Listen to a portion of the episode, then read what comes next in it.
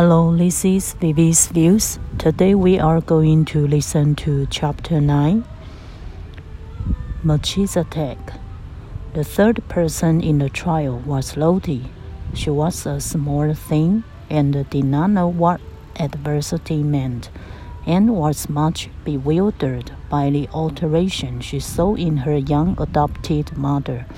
She had heard it rumored that strange things had happened to Sarah, but she could not understand why she looked different, why she wore an old black frock, and came into the schoolroom only to teach instead of to sit in her place of honor and learn lessons herself. There had been much whispering among the little ones when it had been discovered that Sarah no longer lived in the rooms in which Emily had so long sat in state. Lottie's chief difficulty was that Sarah said so little when one asked her questions. The seven mysterious must be made very clear if one is to understand them. Are you very poor now, Sarah? She had asked confidentially the first morning her friend took charge of the small French class. Are you as poor as a beggar?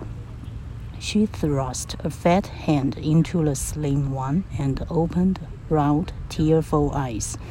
I don't want you to be as poor as a beggar.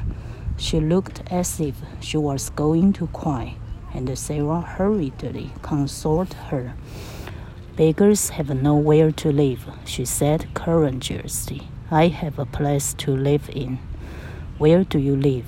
persisted Lottie. The new girl sleeps in your room. And it isn't pretty anymore. I live in another room, said Sarah. Is it a nice one? inquired Lottie. I want to go and see it. You must not talk, said Sarah. Miss Minchin is looking at us. She will be angry with me for letting you whisper. Here, Compassion and friendly consideration are precious gifts.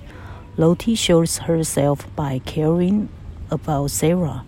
If there are ones as Lottie in our life, we must treasure them. This is for today's listening. Hope you enjoyed. See you and thank you.